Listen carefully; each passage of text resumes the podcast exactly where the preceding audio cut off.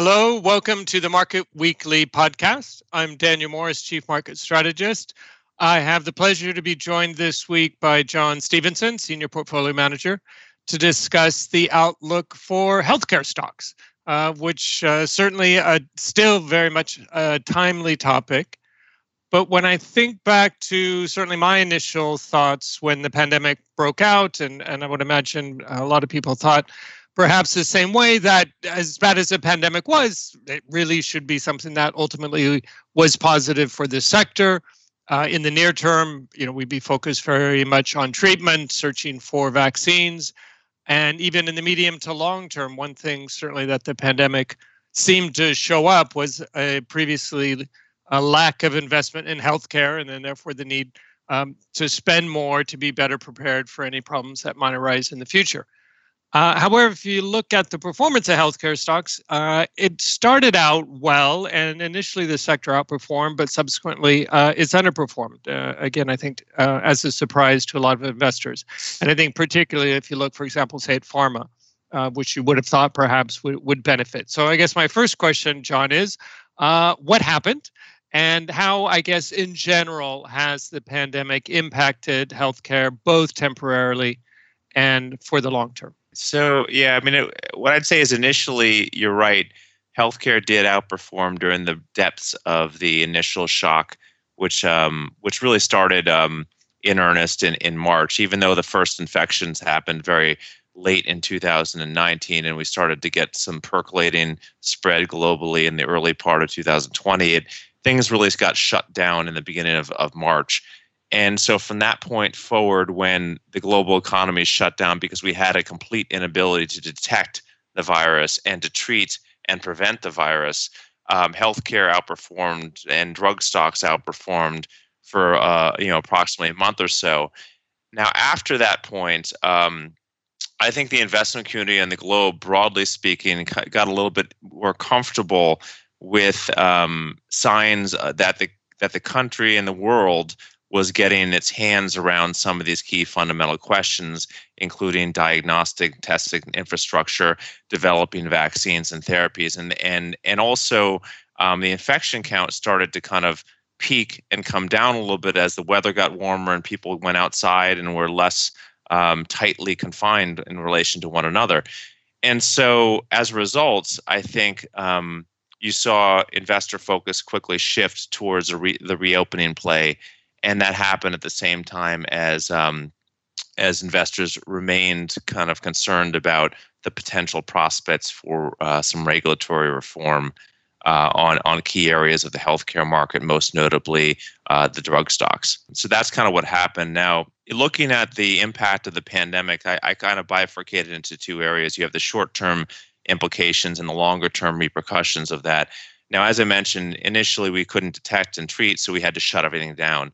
So, just like everything in the economy, healthcare shut down as well. All elective and most non elective procedures were canceled. Office visits stopped, and we actually went online to a virtual world. Um, you had significant uh, investments from providers in surge capacity, which brought um, a, a, massive bolus of, of bedside monitoring equipment so that they could handle surges in, uh, today and in the future. Um, we saw a reduction in volumes for surgeries, visits, even emergency room visits uh, went down precipitously for things such as heart attacks and strokes, um, which we can get to in terms of how that impacts uh, the world. Um, diagnostic infrastructure, we had a mass scale global uh, investment in testing capacity for all modalities, whether or not it's molecular testing or, or other modalities of testing, because we needed to figure out where this virus was uh, and and therefore figure out who the patients were, isolate the patients, and then slow the spread. And then we had a mass scale effort that was uh, both in the industry and governments to deal with uh, developing uh, therapies and vaccines. And then I think the other thing that we can't uh, ignore is the fact that as a result of this pandemic and the differential impact that it has had on different populations, both within the US and across the globe, um, we've seen uh, this pandemic kind of highlight the inequities within healthcare, um, broadly speaking. So then, longer term, when you think about what are the implications are, and if you think about the short term implications and, and translating that forward, Well, we learned that a great proportion of visits and interactions can actually be handled in a virtual world.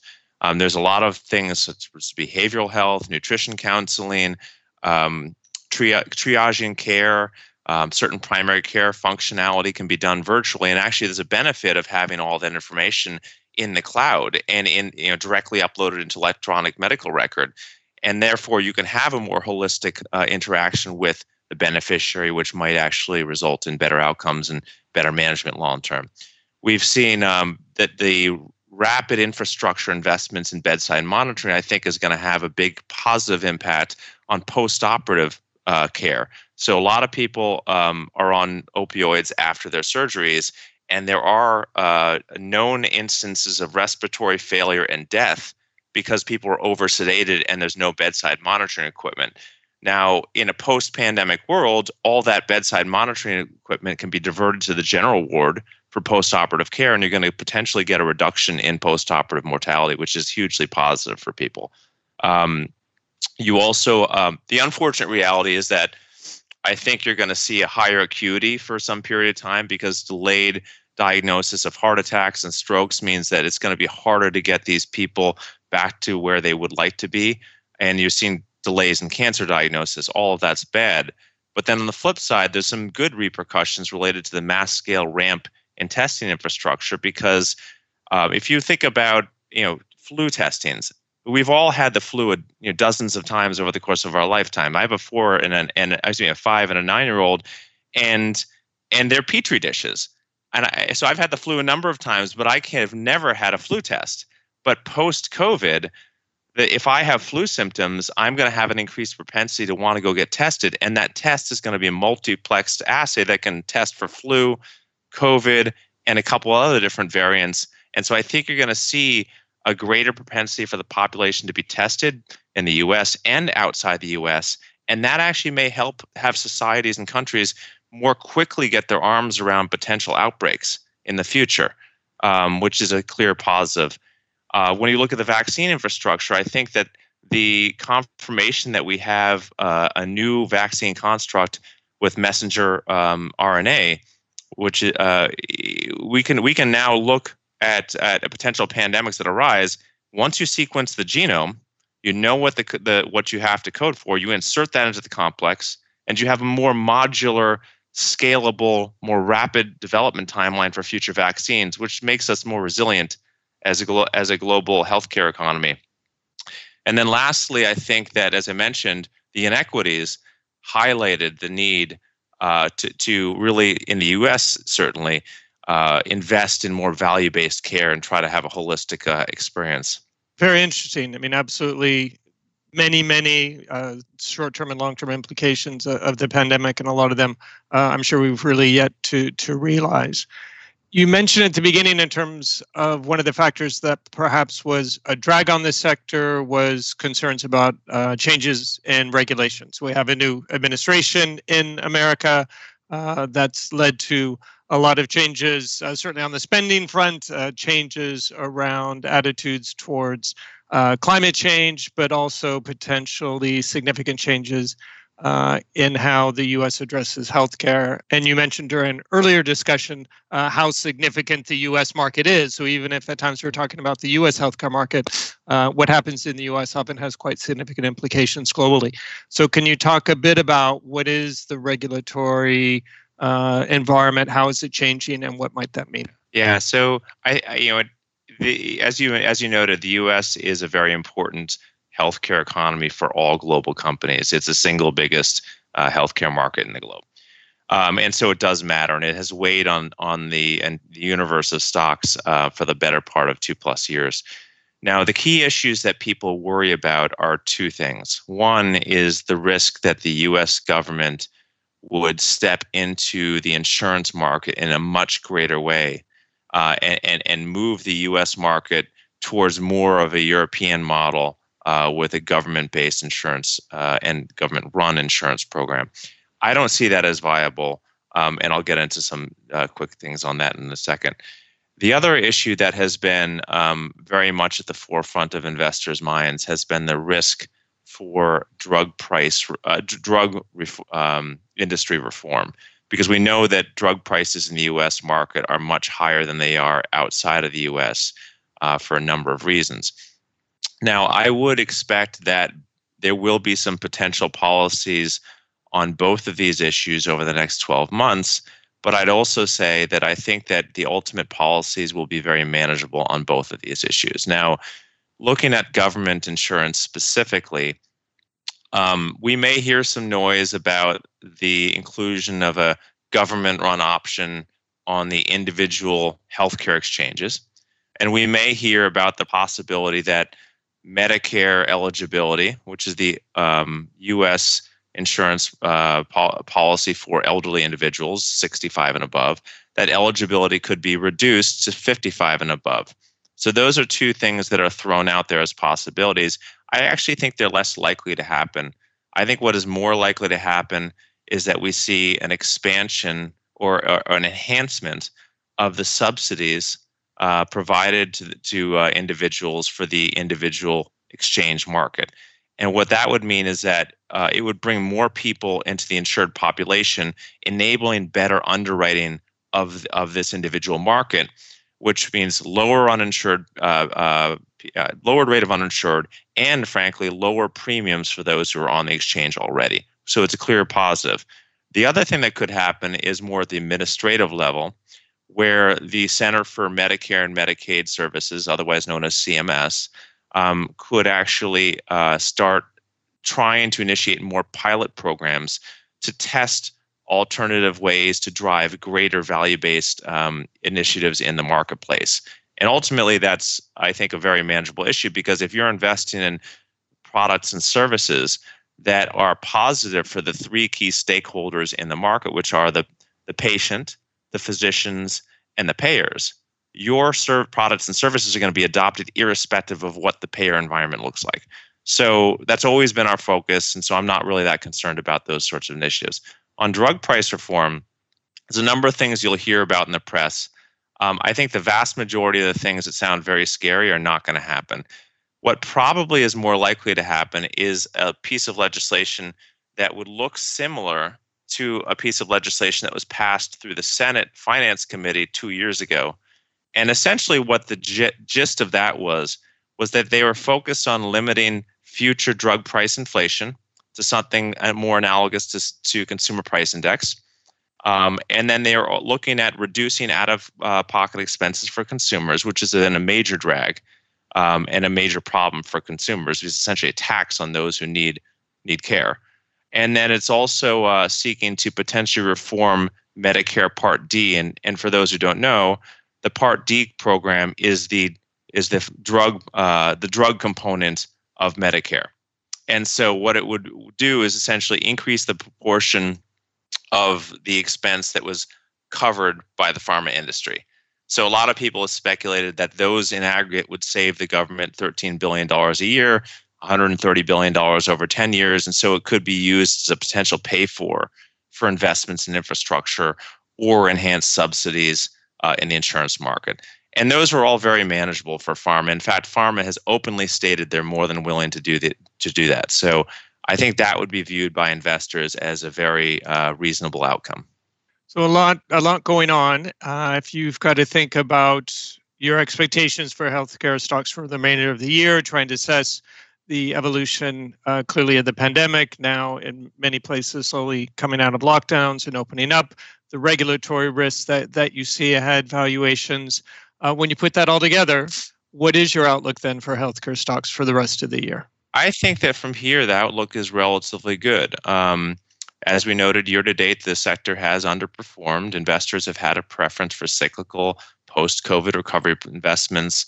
There's been this fee, underlying fear of government regulation.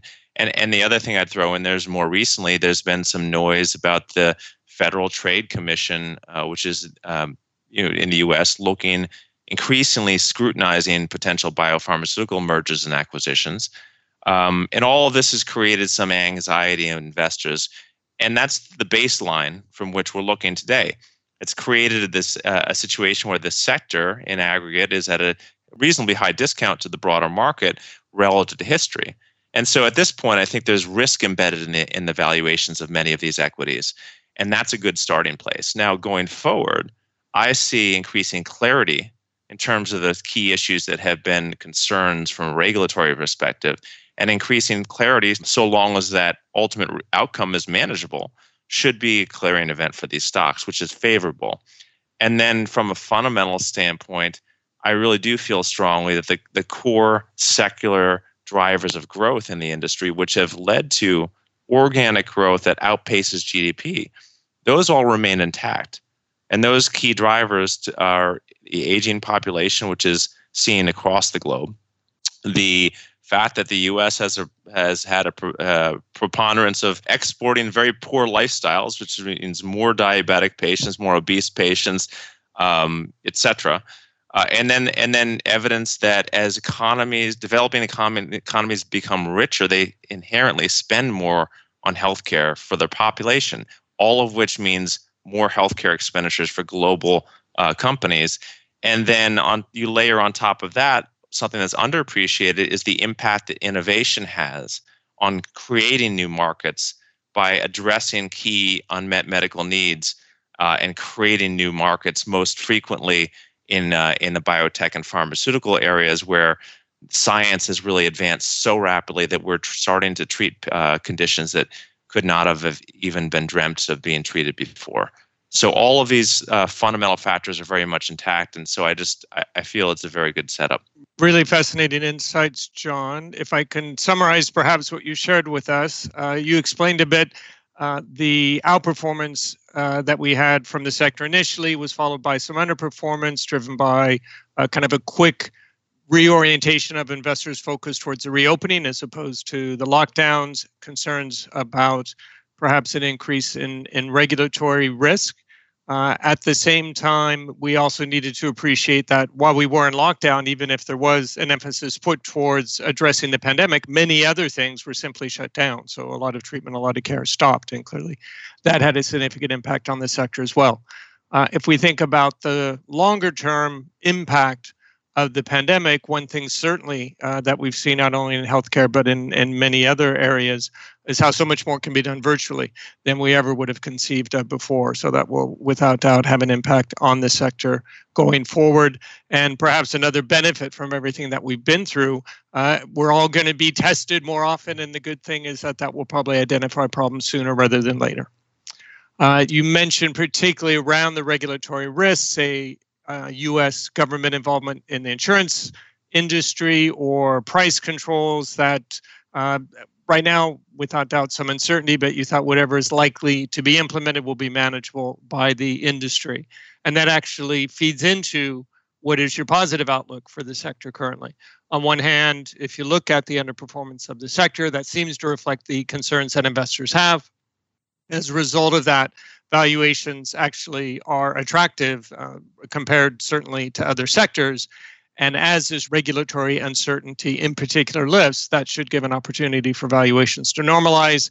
And then, you know, as important, if not more so, if we think about the long-term dynamics for the sector, aging population, uh, greater levels of treatment, that all should drive strong earnings growth in the future. And in the end, that's really what matters for equities.